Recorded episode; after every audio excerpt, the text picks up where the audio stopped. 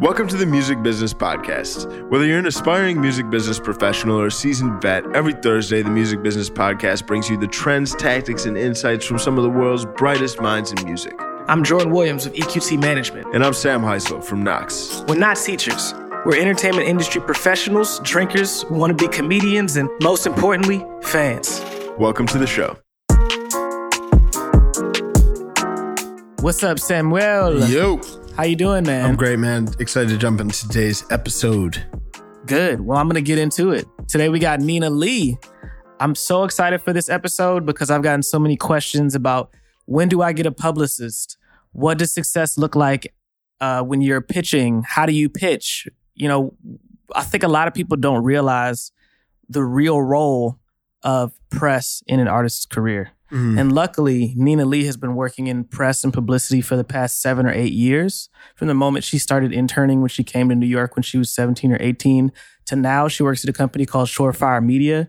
I work with her on Berhana. I work with her on Masego, but she's also worked for Soulection, Maxwell. She's been a part of really big, significant campaigns. So, really excited to get into this episode because, like I said, a lot of you are wondering when should you take the plunge? When should you hire a publicist? And we get into all of that. We get into all of that in a very real, organic, and digestible way. It's amazing. Really enjoyed it. I think it it it was a good range of some tactical advice around how to really craft the story around your artist and an upcoming release and how you can go about pitching that to artists. Um, all the way to some very high level trends that we're seeing in the industry around the kind of the rise of and the importance of PR and and how that importance has changed um, with the rise of social media. So I think really valuable, insightful episode. I think you guys are going to get a lot from this episode. So um, let's jump into it. Let's do it. What's up, Nina? What's up, Jordan? How you doing? I'm good. How are you? How's your day been? Day's been good. It was like kind of gloomy today in New York. Multiple people left early today from the office. It's gloomy. You know, it's a Jewish holiday, you know, so like you're at work, but all your Jewish coworkers aren't there. Yeah. It's like one of the weirder days of the year. Yeah. I went to a mostly Jewish school, so I didn't really have to do anything this weekend, but I was like, I get off school and shit. I was happy as a motherfucker. I was, I was like, y'all do y'all thing. I'm gonna go play Call of Duty. Yeah. So I get that. I get that. well, it's interesting because some offices are closed. Oh yeah. Especially in New York. Yeah, true. Very true. But um, I go to Passover and stuff with my friends, so I can't. You know, I do do stuff yeah. with Anyway, back on to the music business podcast. Sam's looking at me like, How do you Please. feel about Rosh Hashanah? How do I feel No, about I'm Rosh kidding. Hashanah? I'm kidding. Back to the I was music about to business. say that's also like a weird question to ask. How do I feel about it? Like, damn. Um, yo, so publicity. What was your first job in the music industry? First and foremost, first one. Um, I was an intern, a PR intern at, at uh, EMI, and it was before Capitol Music Group like ate EMI bought it, and Yeah. everyone like moved West Coast.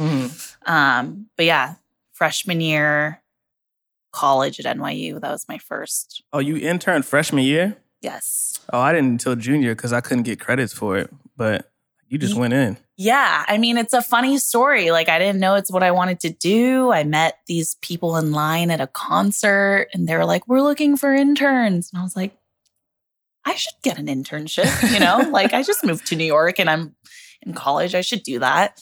Um, and then, yeah, kind of they just gave me their card and I had a phone interview, and I was like, I want to know what PR is. Like, sure.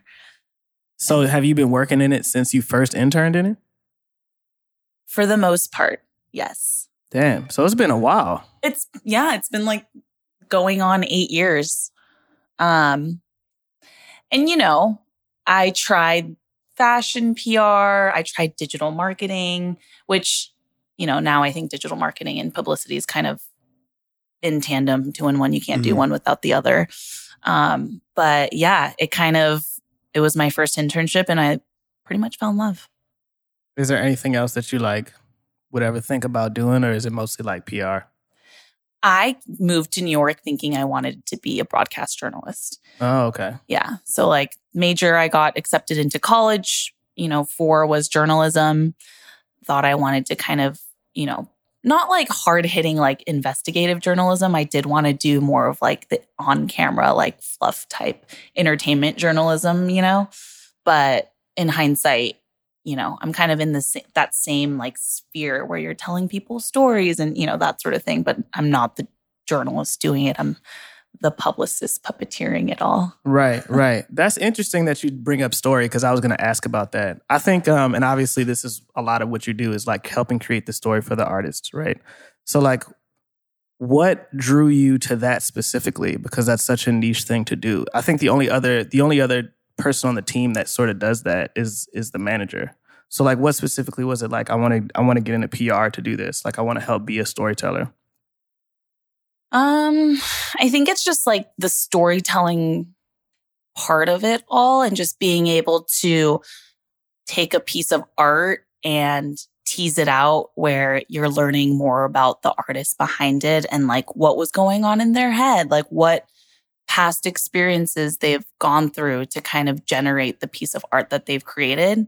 It sounds so like you know, woo woo almost. No, like I mean it is to, what it is. Yeah, I've said a lot like, of corny shit on this podcast. Yeah, no, but at the end of the day, like, you know, every we're so saturated. There's so much music, there's so much art, visual art, you know, TV shows, films, there's so much going on that unless you have this unique vision to it or backstory or some sort of narrative that ties it that ties it together, it kind of just is like another song or another this, you know? So I think a lot of it is just really, you know, doing the artist right and the the creator justice and being able to tell their narrative and what they envisioned with the piece of art that they created. Um, but also it's just, you know, nowadays it's like you want to be able to push something that has like meaning behind it and some sort of um like direction as opposed to this just was created like out of thin air just because. Right. Um, I won't ask you like if you ever work for artists you don't like, but do you pay attention to the the story more than the? Had you ever pay attention to the story more than the music? So is it like the music is like you know it's solid, but the story is what's really captivating me right now. You know. Yeah. That's a great question. First off, I love all the artists that I work with. Yeah. Uh-huh. I mean, I don't mean. Uh-huh. I don't mean currently either. You have an eight year Right. career. You know what I mean? Like this Um, could be an, and this could be you as an intern freshman year. You know. yeah. I mean, She's always loved all of the artists. No, I'm yeah. I mean, first and foremost, like I have to dig the music. Yeah. You know, like I think that's you know, when people say like let the music speak for itself, like as much as as a publicist you're like, yes, but no there needs to be, you know, X, Y, and Z. Like I yes, the music has to be there. It has to you know, pull some heartstring or, you know, I have to listen to be like, yeah, that can be that's a bop, like that can be a hit, whatever. I think a lot of times though there's a lot of stuff you listen to and you're like that's really good Mhm. but what else Yeah. Right? So i think yeah no i do need to like the music. And you know i could totally not dig the music because it's just not my lane or like my thing but uh, understand and appreciate the fact that it's still good and there's still an audience for it. It's just not quite something that's like something that i fuck with or something that i Right. know i can promote or have the relationships to you know make those connections and and and get the press and put it out into the world Right. Right. so i think the story is just as important but if you know the standard like base of you know the music and just that groundwork isn't there then you know then you're just like throwing money away Yeah, yeah. I mean, I have, you know, I've I used to I used to intern for a few different companies, and um, there were times when I would be really captivated by the artist's story or person, and I didn't like the music as much, but I still felt like I could give it my all. So that's where that question came from. It was like, you know, whether it might just be the genre. You know, I don't like this genre of music as much as I like other stuff, but I'm captivated by this story and by this artist, and I see the potential in this music, and I'm going to give it a shot. Um, so I more so was just wondering, like, in PR, is there something like that with the story, as opposed to just me being captivated by a person, you being captivated by a story? You know? Yeah I think it the story. Obviously, it won't be bad music. No, no, like, totally. like, like, you won't no, work totally. on shitty I think music. the you know what I mean? story, but then also like with the story and the people who are drawn to you, then also comes with like, do you have the right team in place? Yeah, you know, Yeah. and like a lot of times it can be great music, a great story, but like you just haven't put the right things into place or the stars haven't aligned and it's just not going to work. You know, like you need to, you know, have some sort of touring background or have some sort of live presence before you just like full on just release a project and think you're going to, you know, sell tickets when you Mhm. haven't really ever done that in the past. yeah, Um, so I think a lot of it is like, you know, there just needs to be like a serendipitous kind of like moment for things to work. But yeah, no, sure. I've worked projects where I'm like, I don't love this music, but you know, the story's there and you can Mhm. get them this big NPR story that'll sell records, you Yeah. know? Um, or like it's not quite the genre for me. Like I've, Right. you know, like I've worked with Zac Brown Band and like some really, you know, people who are selling out like 140,000 tickets in in a in whatever city that they're playing, which is like amazing and that's obviously a story in itself and they've Yeah. built themselves up to be who they are and where they, you know, and and and all that, but you could totally promote that and not resonate with the music per se. right, right. So when it comes to like crafting stories, obviously we're diving into the importance of the story and like resonating with stories. I feel like that is very easy to be construed as very lofty advice. So I'd love to get a little more like tactical around like your some stories or examples or how you really approach like crafting a story around an artist. Um because I think obviously it's just as much the packaging as it is like the actual story. So can you dive into like an example or uh, kind of the methodology you use, if any, when it comes to like creating the narrative and story around an artist? Yeah. I mean, there's there's different approaches. Like I feel like sometimes there's a record where it's like, you know, someone close in my life passed away and this record inspired that. So like that's really clear cut kind of what your story is. And you can Mhm. talk to someone to kind of tease out that narrative, whatever. Mhm. sometimes it's not that obvious you know? There might be like a bunch of things that's happened in your life or you know you're you're a band you know? So there's three of you or four of you and all different things that have happened in all your lives and trying to make it into this cohesive thing. Sometimes you know you need to talk to like you, you know each member of the band has to like talk to the bio writer being like this has happened this has happened and that's how we wrote this. And then you can like come to kind of a theme of you know the theme is like moving forward or the theme is Mm. like letting go of the past whatever it may be um so it's not always like one single approach to figuring out what your story is but i think it's always helpful you know once kind of the whole record is together to like find the right person that you think can put a bio together for you or someone that you know covers your genre of music have maybe written bios for artists that are similar to you that sort of thing and then like talk through each song off the record right? This is what inspired this song. This is what inspired another. Like i'm working with this sister trio right now joseph. Um, they're signed to ato they just played out like a sold out show at webster hall um, I don't think they knew what the theme of their, you know, their album was. You know, I, there was some back and forth of, you know, there's their sisters, twins, and then Natalie, the oldest, and um, they almost broke up. Their first record was super successful, performed on Kimmel and Ellen, and kind of did the whole thing. And then coming back around, like you know, they were just recording music. They're in the studio, working with the producer, you know, churning out songs. And at the end, I don't think like they came into it being like, okay, this is what our album's about. Mm.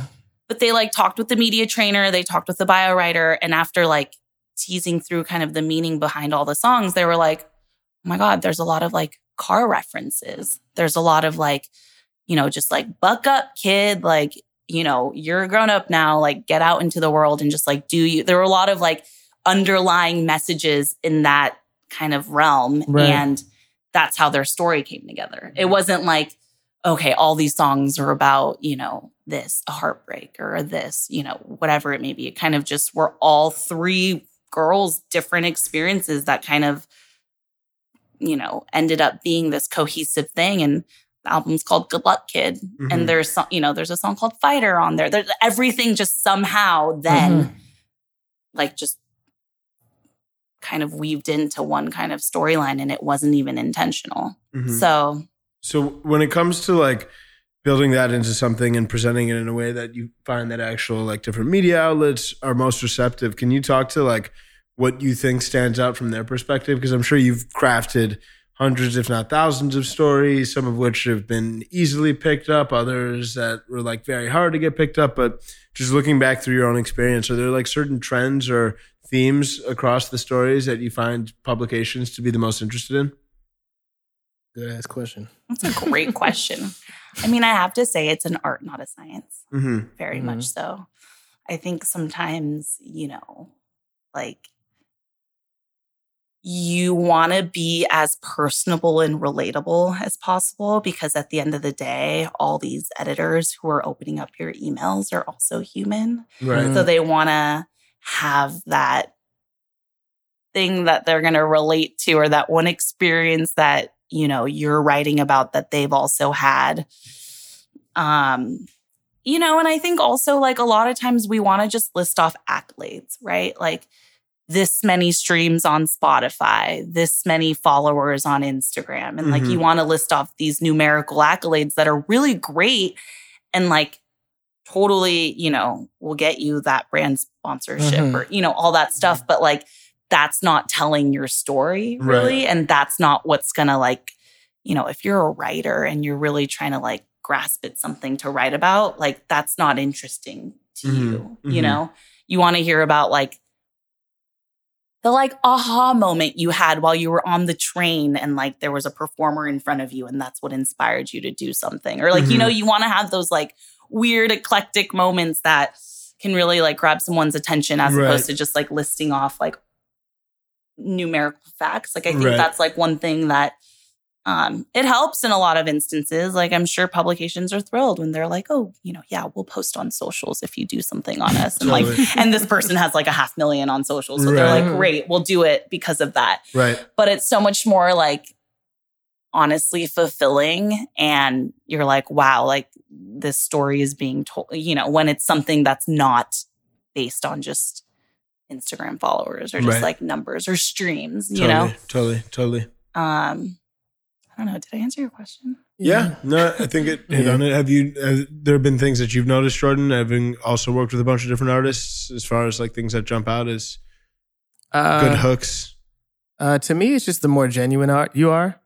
Um, I think with a lot of people I work with, they usually get good press because the outlets sort of know who they are already to some degree. Mhm. Like the picture is clear enough where the the outlet feels like they're contributing to it in a meaningful way.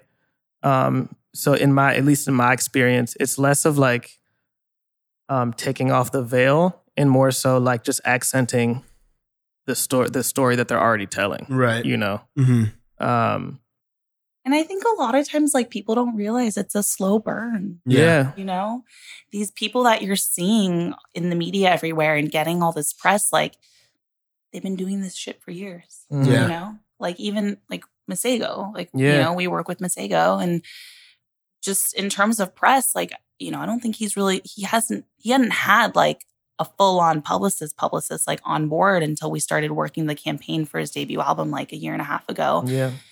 before that he's gotten a lot of organic stuff and he's built his fan base. He's built his touring you know his touring base and just people across the country and his live show and all that stuff. But it's once all the pieces were kind of already in place that we could just really take off and like have those real conversations with publications to Mhm. like do these in-depth pieces Mhm. Right. you know um and i feel like that's like the one thing a lot of new artists think you can just hire a public you know you Right. have the money you can pay the retainer to have a publicist on board and you're just gonna like get press but it's not like that you know Right. it's like save your money and build yourself you know a strong foundation of all the other things and then and then hire a publicist when like you can present you know what you've done what you've built your story you know you think you could just hire someone and be like So when it, when when do you think that actual like timing is in an artist's career when they should start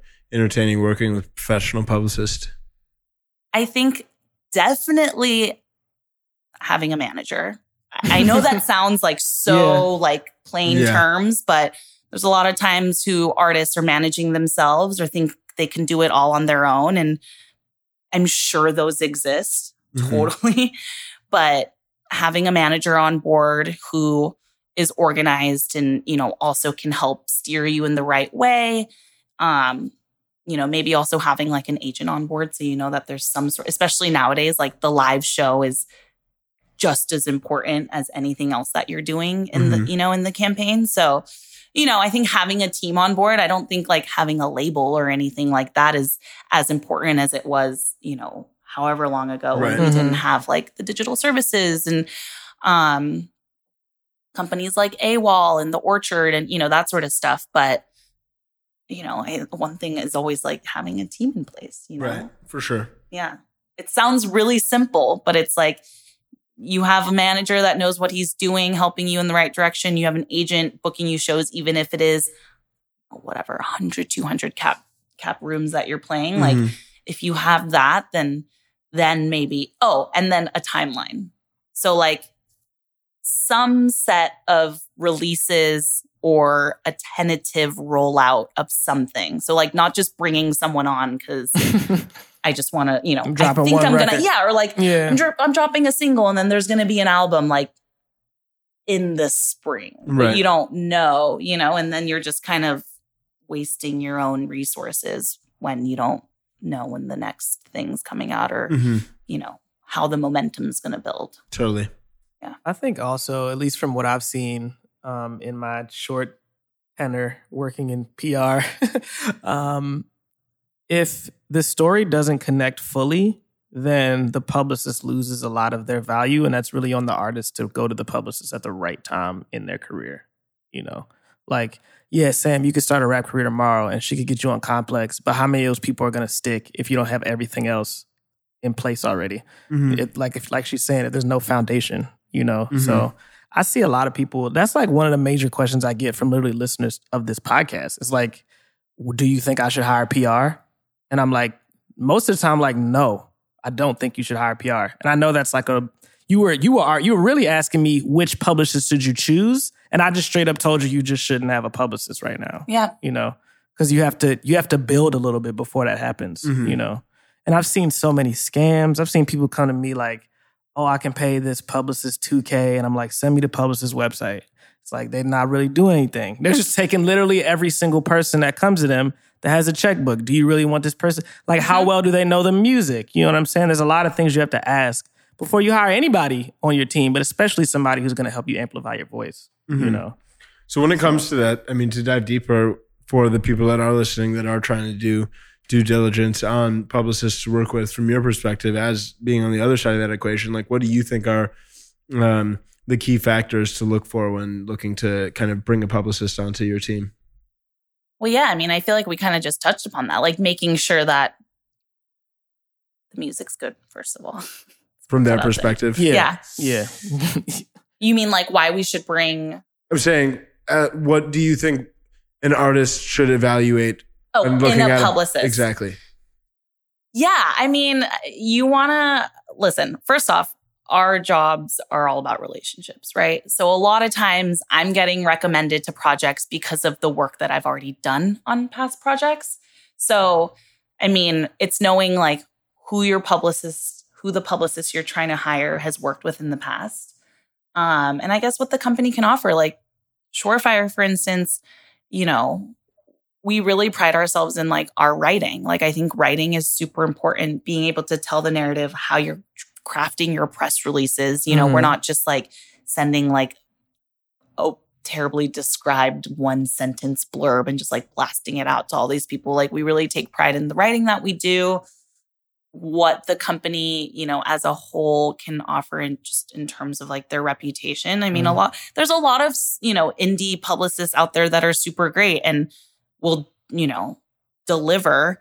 But it's like when you're a one man show, it makes it really hard to do all the album review pitching, all the Mhm. tour press. If like your artist is on like a 40 date headlining tour and there's literally a date every other day and you have to reach out to the daily paper, the weekly paper, any blogs in that market that are going to review the show, Mhm. like you know, you're probably getting your money's worth if you're just paying, you know, you're paying just like a indie publicist that's like not with the firm and just like working for themselves. Right. Not to say that like they don't they don't come from a place that like have built their relationships and probably do have relationships with bigger blogs and publications or whatnot, but Mm-hmm. you know, um, and also like maybe if you're kind of more just really breaking out into the scene and you don't have that many tour dates and you are, you know, kind of just trying to put a few singles out there, see what kind of buzz that generates, like then it probably makes sense for you to go with someone like a little bit cheaper and who that's Mhm. what they do, where they just service out a single Mm-hmm. try and get as much news pickup. You know, hype machine isn't so much a thing anymore, but like, you know, just that sort of pitching where you're just trying to get a bunch of blogs to pick it up, SoundCloud buzz, you know, whatever it may be. But, you know, if you're kind of past that phase and you have a big tour and like maybe you want to be pitched for, you know, or be put in front of late night TV bookers, that's like, you know, a whole other level. And there's several people that needs to be coming in from like all ends of the campaign having those conversations. Mm-hmm. Um, so I think it, you know, it depends, but I also think like you need to, you know, have some sort of like personable relationship with your publicist, you Mhm. know, like you need to be able to like talk to them about things that you're not comfortable talking about. Mm-hmm. You know, there's a lot of times where there are just sore subjects or things that you've, you know, that maybe were misconstrued in a past interview that you've done that you're going to have to be honest with your publicist about to have those conversations with, you know, writers and editors in the future if you're going to set stuff up. Mm-hmm. Um, but I think at the end of the day, like it's all, it's all relationships. Yeah. I mean, management, agency, like, uh, you know, digital marketing, like it's kind of, it's all the relationships that, you know, you've had and nurtured and want to work off of. But I think when a, an artist is looking or, you know, deciding between different publicists, like a lot of things are going to, you know, be clear on paper, but a lot of it's also going to be like that vibe that you have with that person, you know? Yeah. Just like when you're hiring a manager or deciding on a man, like, you know, you just have to like, you have to click in a certain way and you have to like have that understanding with one another. I've actually seen a lot of uh, publicists become managers for that reason because they get so close to their artists. It's like, yo, let's just do the whole thing. Yeah. let's just, let me just be involved in the whole thing. Yeah. Me and you are homies already. Like, let's just let's just go into it for sure. I will say though, like the one thing that I do love about PR is that there is the manager there to act as that buffer. Yeah, You know, Yeah. like there are times where I've had an artist bitching at me about doing this one interview, but then it's, you know, I laid out being like, this is why we should do it. And having the manager relay that along and change the artist's mind, you know, as I'd be happy to have the conversation directly with the artist, but you know, it is nice having someone who can act as the the mediating role in, Yeah, in for it sure. all. I've actually heard that multiple times from multiple different parts of the industry to Yeah. me. Agency, I mean, even as, even Yeah. se- even senior managers are like, I need a day to day, right. so I ain't got to deal with this goddamn artist all the time. Yeah, but it's funny. Even like last week, I was with an agent who was like, "Yeah, like I'm trying to deal with my artists less." I mean, he's like a big shot agent who reps, you know, and he was just, I need to just go through the manager. You know, the Mhm. artists want to come yapping and bitching or and whatnot, and all fair points. Like I'm not, you know, it could be totally legitimate reasons why they're bitching, but Mhm. you know, that's why you're a manager. yeah, You manage. yep, Yeah. yep. You know, clean their face, wipe their butts, do all that, all yeah. that fun stuff. Jordan, tell us about you Clean- wiping clean- clean your JPEGMAFIA's butt. Nah, none of that. None of that. Yeah. This is two different perspectives. You know, one thing I like about being a manager is is um the exact opposite of what you just said. I like I like being directly in communication with the artist all the time. Yeah. You know, like And I respect that Yeah. so much. And like, I'm almost jealous of the fact that that, you know, like, I think that's so commendable and so great. Mm. But I think, yeah, that's you gotta be a certain type of person though. You know? Totally. You gotta be a certain type of person. yeah, thick skin. I also think, you know, in everything that we do, and this is going to sound so fucking jaded, but like, we're hired to be fired, man. You're not the first person that has said that on this podcast. Oh, Literally- shit. Literally, someone said that like three episodes ago. So, yeah.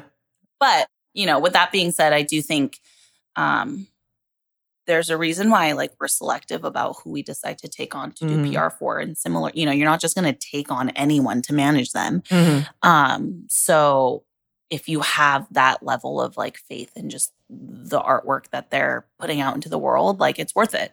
Yeah. I mean, as a manager, you have to. Yeah. Like, that, there's no artist that I work for that I would not put my entire name on the line for. Mhm. And I have to because I'm putting so much of my life into their work. You Yeah. know what I Your life, your relationships, your reputation, like all of it. And it has I- to be worth it. When I was in PR, though, I definitely did work for a couple people where it was like, I'll, I'll put together, I'll pitch them. Like, okay. You know what I mean? But but, I- that's but I so wasn't. interesting that you say that because that's so true. Yeah. I was like, I do it, you know, I do it. Yeah. But um, people, yeah, like I say this a lot. People ask me to manage them a lot, and then they're not realizing that I'm I'm putting I'm putting a part of my I'm taking they're taking a part of my life fully as a manager. Yeah. You know. I mean, it's also interesting because, like, it's not like publicists work off of percentage off of what the artist is making. That's also the difference, right? You know? It's high risk, high Yeah. reward, Yeah. all of it. Exactly. You know? So Exactly. you never you never thought about creeping into management. Somebody, none of your clients, and you don't have to say who. If anybody, I'm not trying to get you in trouble. Nobody's ever been like, "Yo, Nina, let's just let's just do the whole thing. Let's just be my manager." Mm, I think that I've had, I've been in situations where they wanted to like bring me on to help manage. Mm-hmm. And I think that more so just means like I fuck with your creative vision or like Yeah. I fuck with like just your two cents on things and just like want a second eye on like certain things that they're, you know, considering or whatnot. But it's not something that's been like fully, you know, brought to my like, you know, in front of me being like, can you manage me? Like, are you down?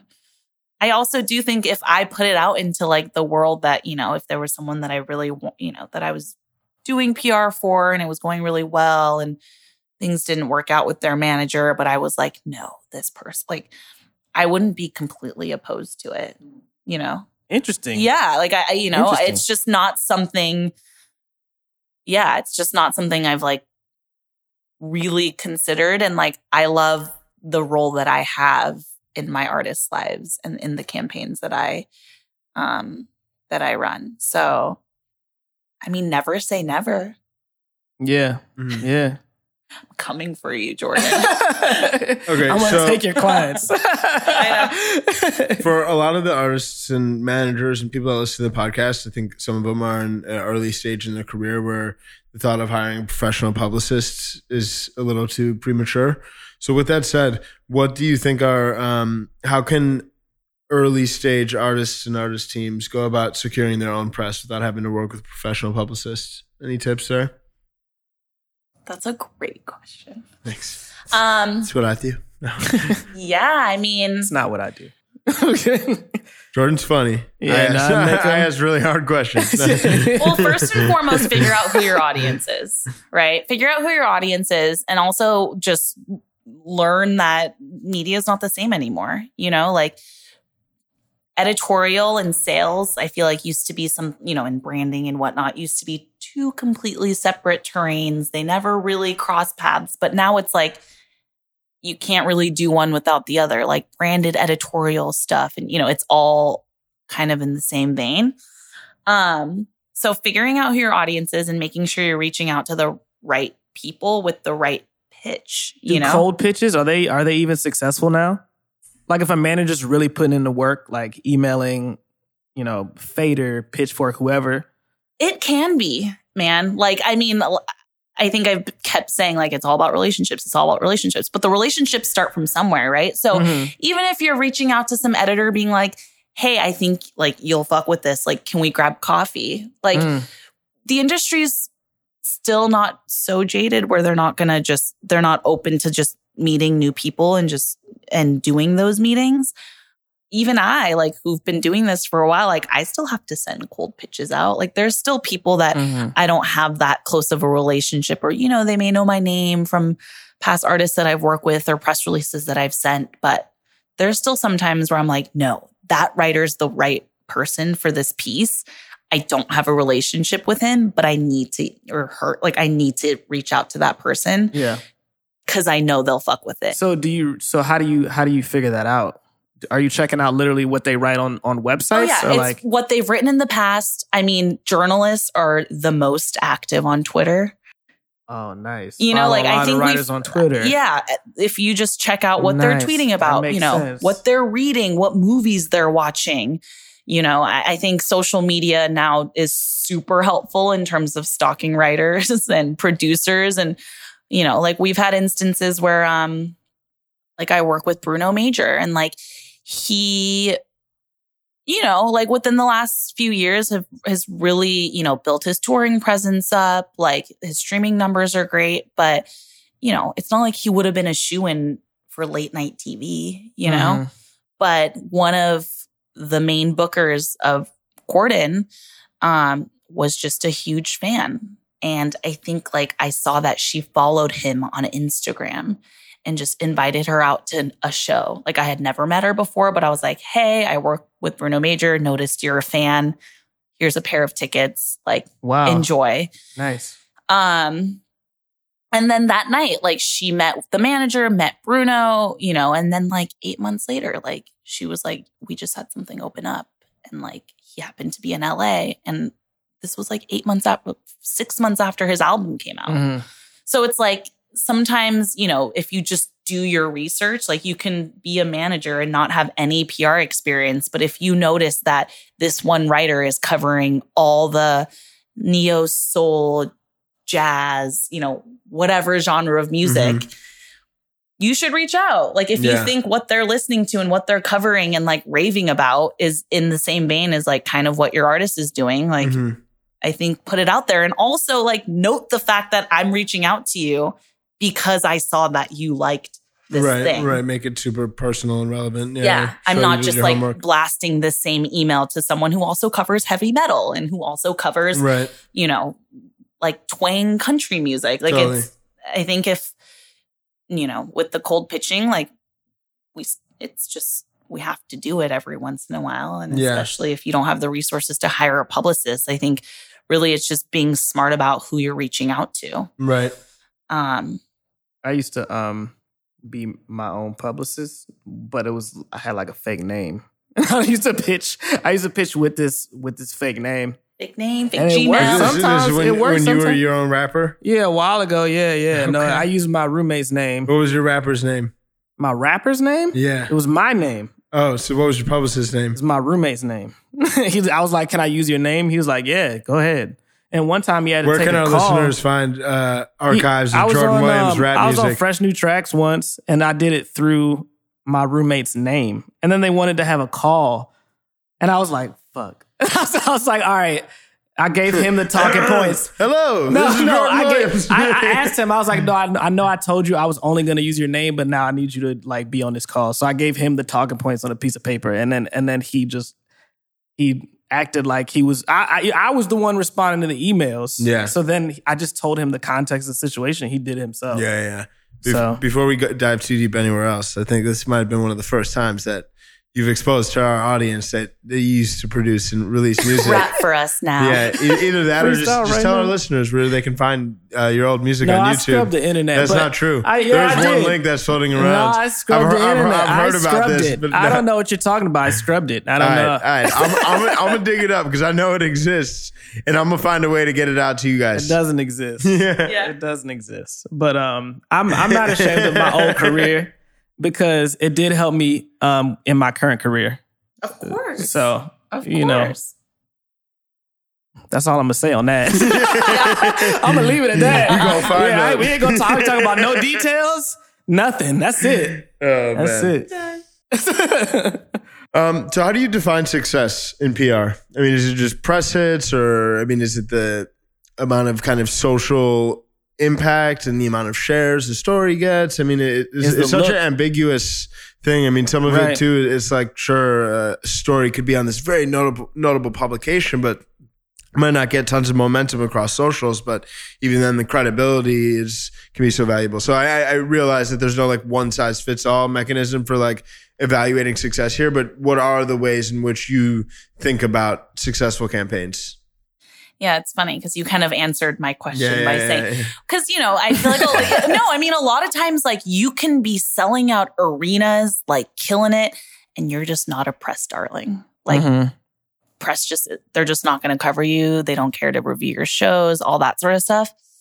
I think if throughout the campaign you got those handful of tent poles that you feel like really accurately described what you were doing, and, you know, with a credible publication, like I think that's a win. I also think it's like, can you use the press that you've gotten or some of the looks that you've gotten to help push forth some other stuff? Like I know agents, you know, every so often, like I'll, you know, I, send pretty regular press reports to my clients and agents find it like so super helpful, mm-hmm. right? They're like, oh my God, like great, this Fader feature or this, even if it's like a local publication, but it's, you know, a, a bigger, one of the daily papers of like mm-hmm. a bigger metropolitan city, like that shit's gonna help push forward more things than like you can imagine, you know? But a lot of times, like you'll get like this really gorgeous, you know, feature with flaunt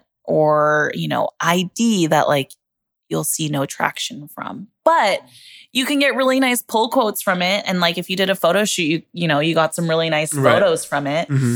But, you know, what are going to move units? What are wins? Like flagship NPR stories will move units. You know, like if you get like a morning edition or a weekend edition with NPR or like a fresh air, um, you'll see units move. You know, late late night TV, sure, you'll see units move but not so much as it even used to, you mm-hmm. know? Like it's more just like, oh, like you got to perform on like right. the Tonight Show. Like that's right, fucking right. cool. For sure. Um, like we just had an artist on CBS Saturday. Like you'll see units move, you know, you'll mm-hmm. see all the Twitter mentions, you'll see their, you know, album chart up on the Amazon charts a little bit mm-hmm. more. but Amazon I think charts. Yeah. But I think like, you know, what press hit can we get that's gonna like you're going to see those units move.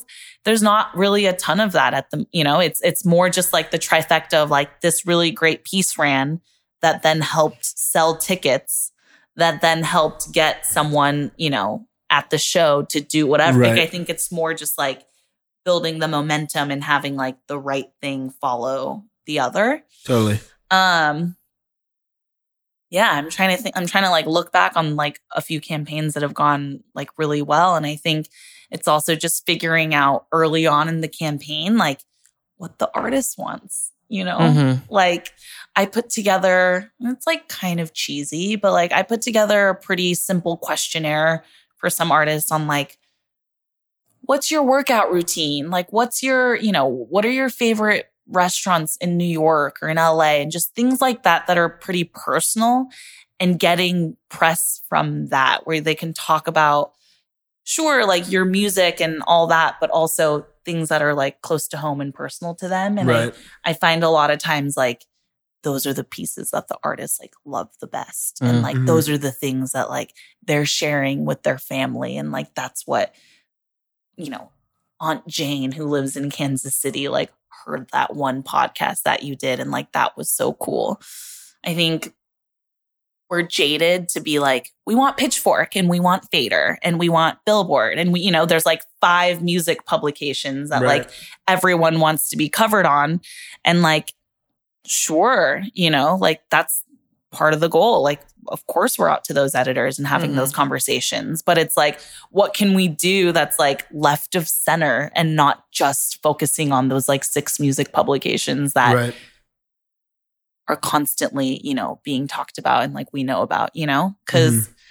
the industry's small and like it's ever everyone thinks you know we're all talking about those publications so we think that that's the be all end all but really like there's so much more than that in mm-hmm. media, you know? Right. And there's so many other ways to get the story out about your music than just those core publications. I'm not saying they're not important, they're super important.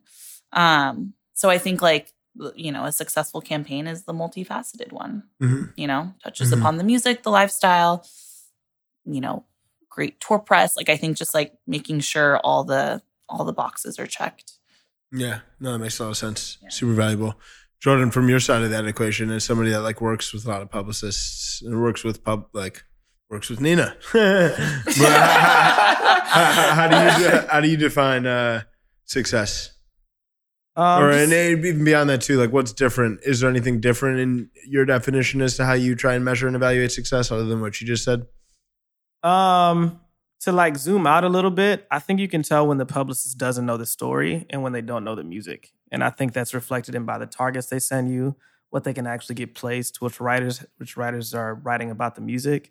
And I've and you and and you can just tell when the publicist is, is disconnected. And sometimes it's not their fault. Sometimes it's just they don't they don't know the music that well. And it's like, hey, you've for what you've done, we appreciate it, but we have to move to someone else who Mm-hmm. who feels like we feel like can tell this story more accurately. So I think I'm the, I'm the most satisfied when the artist is satisfied. So um, when the artist sees their story accurately reflected in reviews, in interviews, that sort of thing, that is like the bottom line necessity for me. Um, because all we're trying to do is tell the artist story at the end of the day.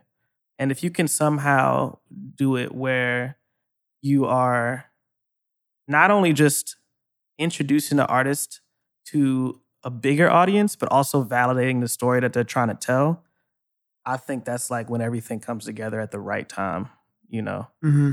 um, when it's less of like, let's just get this on as many places as possible, which could be depending on the artist and where they are in their career, what what they want, but Mhm. but more like who's going to tell this story in a way that does the artist justice and that can actually uh, be beneficial not just to new listeners, but to to people who are already listening, to people who can get deeper into the story. Right. You know, Yeah, totally. that's it, I, it's a feeling. It's a feeling to me. I can feel it when press seems genuine to the artist. You know, Mhm. Mhm. so it feels good. It feels like pure and genuine. You know? Yeah, for sure. So yeah. Um, Wow, are you a publicist? Yeah, I think from my perspective, it's interesting too, and I think you brought up a great point, Nina, around how it really is meaningless without the foundation of these other elements. Because I think Preston, I think even we had Matt Medved on a while back, who's uh, he was the f- kind of founder of Billboard Dance. I know which- Matt. Yeah, and he's the He's a for the, for the listen- for for for for the listeners for the listeners that don't know who Matt is. Yeah, founder of Billboard. Billboard Dance and now the editor in chief at Spin. I think he um made a great point that it really helps kind of sculpt the narrative of who the artist is rather than helping create the fan base per se. So you can Right. you can have momentum around building fans and then I think the um the the press hits especially from these more notable outlets are really going to be the people that are like carving out the story around these artists. So I think that's really interesting perspective. So I think as somebody that like lives in digital marketing, it's like a press hit. I mean, sure, per your point, there's like certain tentpole press hits off major outlets that can likely move the needle. But nine times out of ten, like one press hit isn't necessarily like changing an artist's career. And I think it has to happen in tandem with the foundation of like truly building that fan base. and that's what, yeah. no, you go ahead. Well, Go- and then also just using the cosign from that certain Totally. press hit to then, you know, help put forth the conversation with someone that maybe may have not have opened your email. They didn't see that Yeah. this, you were quoted from sure. this publication I like or that. Yeah, it's awesome. Yeah. And just like cosigns in general, like for artists Yeah. listening, like anytime you post a picture with another artist, or we had a guy, Jesse Kirshbaum, who does tons of like brand placements. And he also, he kind of made this great analysis or like metaphor that, um, you get the same level of credibility and cosign from like a good brand deal as you would from a great press hit. So I think just finding all these different ways to like build credibility for your artist through affiliation with other more credible organizations is massive. that's one of my favorite things just as a music consumer. Like I follow the artists on Instagram, I see what they're posting, I listen to the music, but you don't really know the artist until you see that long form piece. And then you're like, "Oh shit, now I feel like I have the whole story." You know? To me, that's what that's like one of the most exciting things. Like Mhm. when I'm listening to artists, I can name a few right now. It's like I, I follow them on Instagram, I listen to their music, but like I'm still waiting for that one long form piece, or maybe two or three that'll really make it feel like I know them. Mhm. Totally. So how do how do you um as a digital marketer interact with press? How does that how does that interact with the strategy that that you create for the artist? Yeah. You know? I think it's not necessarily something we lean into directly, but I think it, it's definitely something we like collaborate with. Well, I think very early on in the episode, you mentioned that it, it is part of like an integrated strategy. I'd say that um, we focus a lot more on building a social following than we do on actually like getting press. Because I think that's. I mean, not getting press, but does the press complement the strategy that you for have sure. for the I mean, and- like she just mentioned too, like you can kind of take that press and like post it across your socials, and everybody's right. like, "Oh, I mean, we, you like- just hit me earlier today about helping you Yeah. with some press. Yeah. So yeah, yeah. no, Or I- just like making sure, you know, whoever wrote this piece, like you're tagging them or Yeah. like, you Yeah. know, and like, like I said, relationships, right? So if someone fucked with your shit and wrote about it and is like Mhm. into it, like make sure that the next EP, like three, before it even, you know, is finished, like you're sending it to this person Yeah. being like, you like the stuff that I put out before and we're supportive. Like, yeah, I want to give you the courtesy of like listening to this before it's even out into the world because like I appreciate it. I Right. appreciate you know. for so, sure.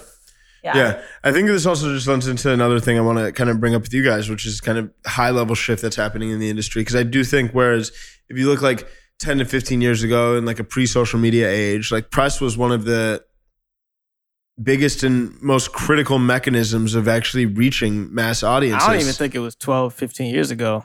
I was like in 2011. I was on blogs every day. Yeah. that was the only, that was the True, only way I true, could yeah. I, I, mean, could like find blogs music. were like the final frontier before I think artists truly had like the direct connection with their Yeah. fans. So I think, um, I think if you look over the past like 10 to 15 years, I think you've seen a, a much bigger, or like five years, a much bigger rise in the importance of like social audience and having that direct connection. So that way you can just reach your fans directly without having any intermediary. Intermediary. I don't think that by any means it's like completely disintermediate the value of press, but I think, um, like whereas it didn't exist like social media didn't exist at all and wasn't an important factor of a strategy is now like critical and i think um if you have press and no social following like it, it'll fall flat but so how do you guys think about the looking at this from like a more macro level over the past like five ten years and then looking into the future like the importance of press like where do you guys put that Mm. into the the Oh. bigger picture of planning like a strategy for an artist Shit. Go first. It's funny. I was talking about this with a friend of mine recently. I think as long as fame exists, fame or, you know, prestige or whatever, press will always be yeah very important. mm-hmm. Because, sure, you know, whatever, 2010, 2008, 2000, whatever, prints, digital, all that, very important. Now, press can be an Instagram post from someone else's page. Like, Mhm. that's still press. Like, that's Mm. still you shaping your person, you know, like some sort, someone's outlook on things with something else, right? Like, I think it will always be important as long as this level or this idea of fame and popular X, popular music, popular that exists. Like, press will always be a super important mm-hmm. important part of all that. I mean, I will say, like, even just when I started eight years ago, like, it was like, okay, four month album campaign because print issues close, you know, two and a half months out. And to make it into, you know, the September issue of Cosmo, you need to make sure that you get the editor the music by the end of July. It's not really like that anymore, mm-hmm. right? Like, right great it's awesome getting something in print and whatever but like the, you're gonna get the clicks and you're gonna get more traction from it from the link the digital mm-hmm. post to it anyways so that's definitely shifted but in terms of like the whole bigger picture umbrella of like press and media and you know that it's always going to be a thing in my opinion. Hmm you know the medium of it will continue to change. I mean who knows 30 years from now like will computers still be a thing? Will it just be like Yeah. holographic like you know what i'm saying? Like it's the medium will change but the idea of like press and like public relations hmm um it's just Yeah. it'll always be a thing For sure. I totally I agree.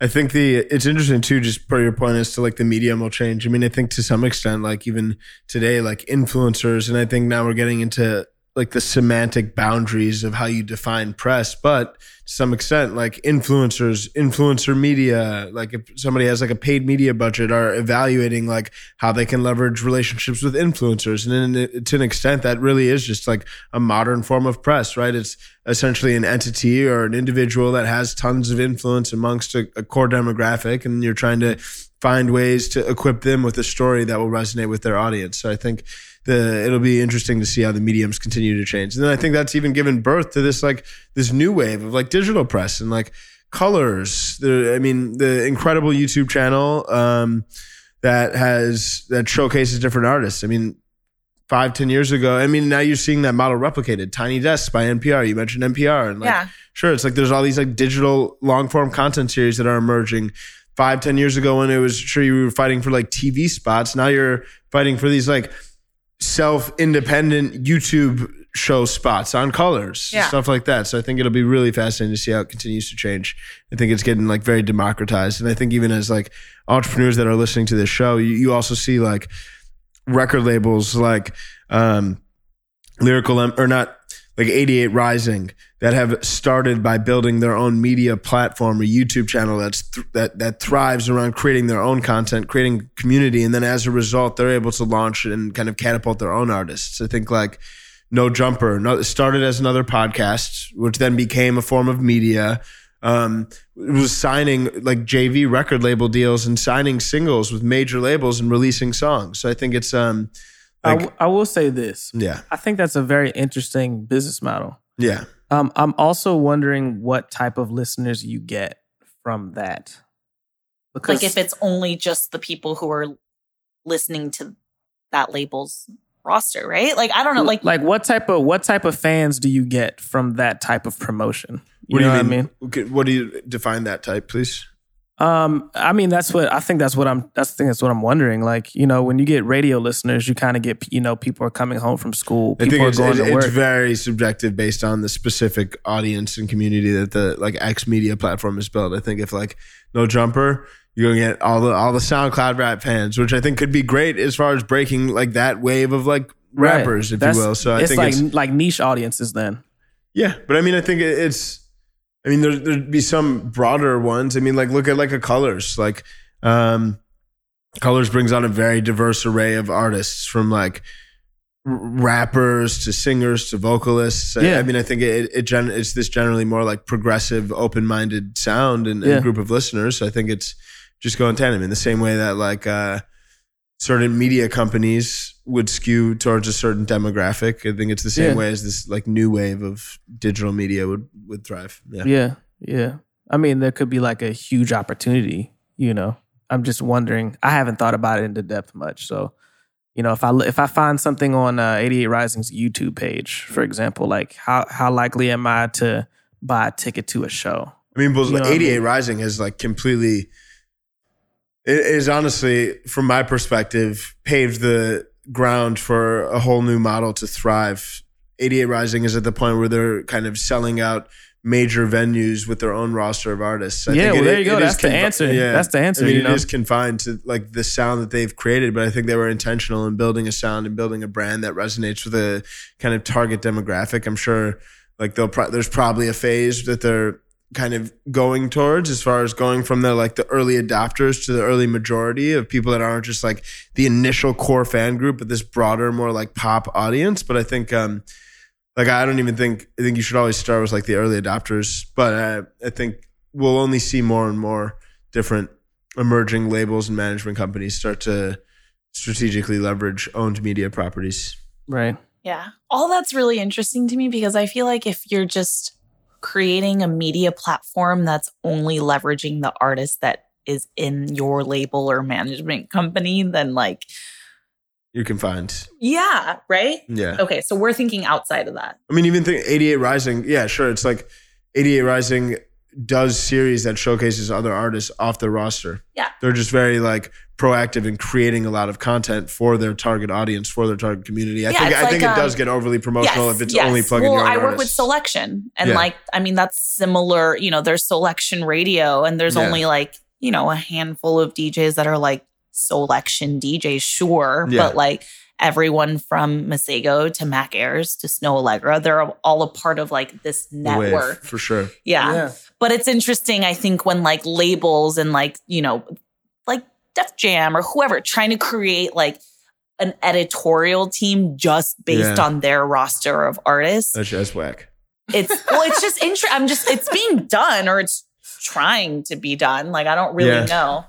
I Um, haven't seen- People, people, people do that though. Like TDE is a label that does that, and they do it well. Like when you like people on TDE, they push TDE artists all the time. Kendrick Lamar's, uh, like his cosigns usually are for like Sir or Well, like yes. Schoolboy Q. well, no, I think You that's know one thing, mean? but I think having like if it was like a blog that was like True. TDE.com slash blog and it was just like features on all their artists. Like what's Yeah. the point? Like it's Yeah, more like true, true. so I mean the cosign thing between label, you know, like yeah, like SZA and Kendrick and Sir and you know and Jay Rock, like they're all TDE and they all very much support what they do and co-sign all the shit that you know and there are features on this on that. But having a publication that's just within a management, I don't know. I don't know. Let's try it with EQT. Yeah, I'm. I'm just. I'm saying we don't. We Yeah. don't know what type of listeners will come from it yet. Yeah. That could be a big opportunity. You know. Yeah. So. Um, there is this one Instagram page called Pickup Music, who, you know, I, I think started out as really just like a music lovers page, and like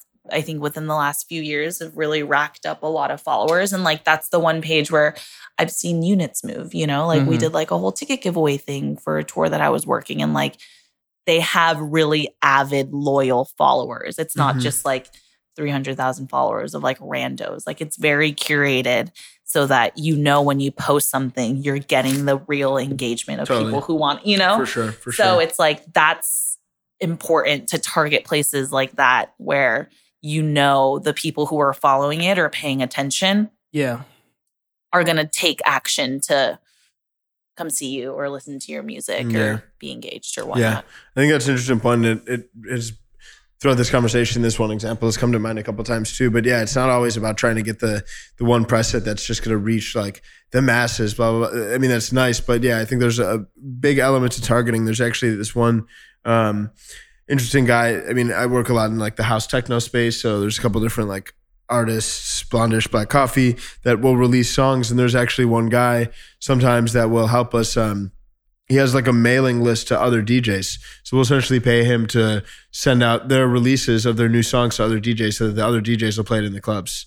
It's similar to um, Geo talking about how he used to go to like different clubs around New York City and As like DJs. I mean, there's even like stories of like Migos coming off by coming up by getting all the strip clubs in Atlanta to play their music and seeding their Mhm. music. So I think that's an interesting example. But just going back to your point, I think like targeting. Think about like who either directly or indirectly has access to either direct fans or people that are in the industry that can really help break your artist career and then try and like work backwards as to how you can reach those people.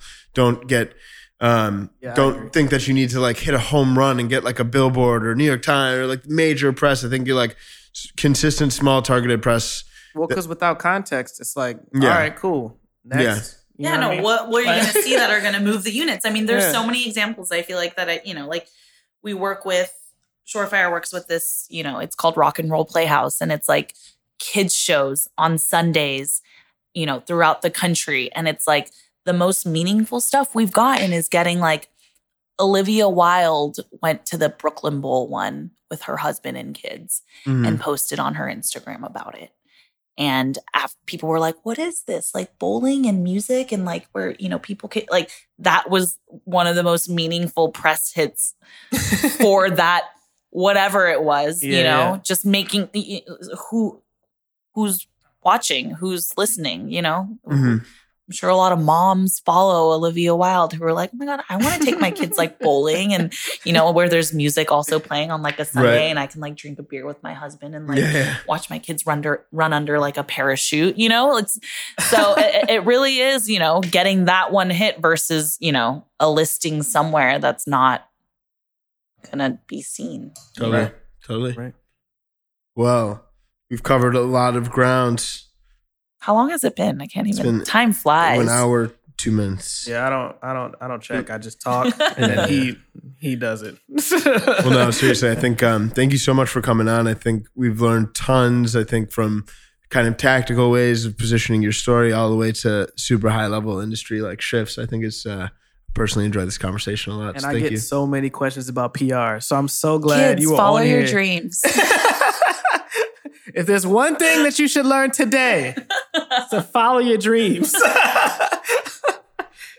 Awesome. Well, thank you so much, Nina. Thank you. Woo! Fire. Yeah. Damn. God damn. So Jordan, let's go with these uh these videos from the archives from your rap career. We ain't gonna talk about that, but all I will say, like I said in the episode, is that it helps me in my career right now with these artists and getting into their heads and how they think. And back to the episode, So yeah. Nina. So I was really excited in this episode to speak with Nina about Jordan's past rap career and the fact that he's got some archival Oh, songs yeah. and music videos Archived, on the exactly, internet. Archived, exactly. No, uh, Exactly. uh, live on YouTube, Nope, on Nope. Vimeo. definitely not on Vimeo. I love Vimeo, but Okay, I that's a deep cut. Yeah, we go we gonna find these and we going we gonna release them. So really enjoyed having Nina on this episode. Really loved the very end of that conversation, especially when we were just talking about some of these thematic trends and the rise of um, some new models for media companies, record labels, how the two can interplay with each other, and how that can kind of create leverage to help build an audience and break artists. So that to me was really exciting. Then also just crafting a narrative. I think even as somebody like myself that digs so deep on the the digital, like the social media side and the content production side, even though that might not necessarily mean getting press on different outlets. It's just as important to really premeditate what exactly is the story you're trying to tell around yeah, the you, artist, you around both are music. storytellers. That's exactly what I was gonna say. For sure. So really enjoyed getting to dive deep into that. What did you think, man? Um, yeah, man, I thought it was great. You know, I was I interned at a at a PR company right before I joined my current company EQT, and just going back to those days, how I went about it, um, it's really helped me in what I do right now. You know, it's one of the my my boss right now actually told me I should work at a PR firm before I joined EQT, just to show the importance of crafting that story and and being able to do it from a publicist's perspective is so important in anything that you do. So um, I was just glad that we got to talk about her mindset towards that. And we even got to talk about why so many publicists turn into managers because you're getting so close to these artists, you know? So, um, like I said before, I'm just really excited for people to hear this one because I've been getting a lot of questions about it. So, um, yeah, I, I dig, I digged it. For sure. I dug it. I digged it. I digged it. I dug it and digged it. That's right. um, thank you guys as always for tuning in. We hope you dug it as well. and digged it. D- little Dougie on it. Um, if you enjoyed it, please leave a review. That really helps us uh, understand what you guys like the most about the show, as well as helps us reach new people. So thank you guys so much for your support. Until next week, we out. Peace.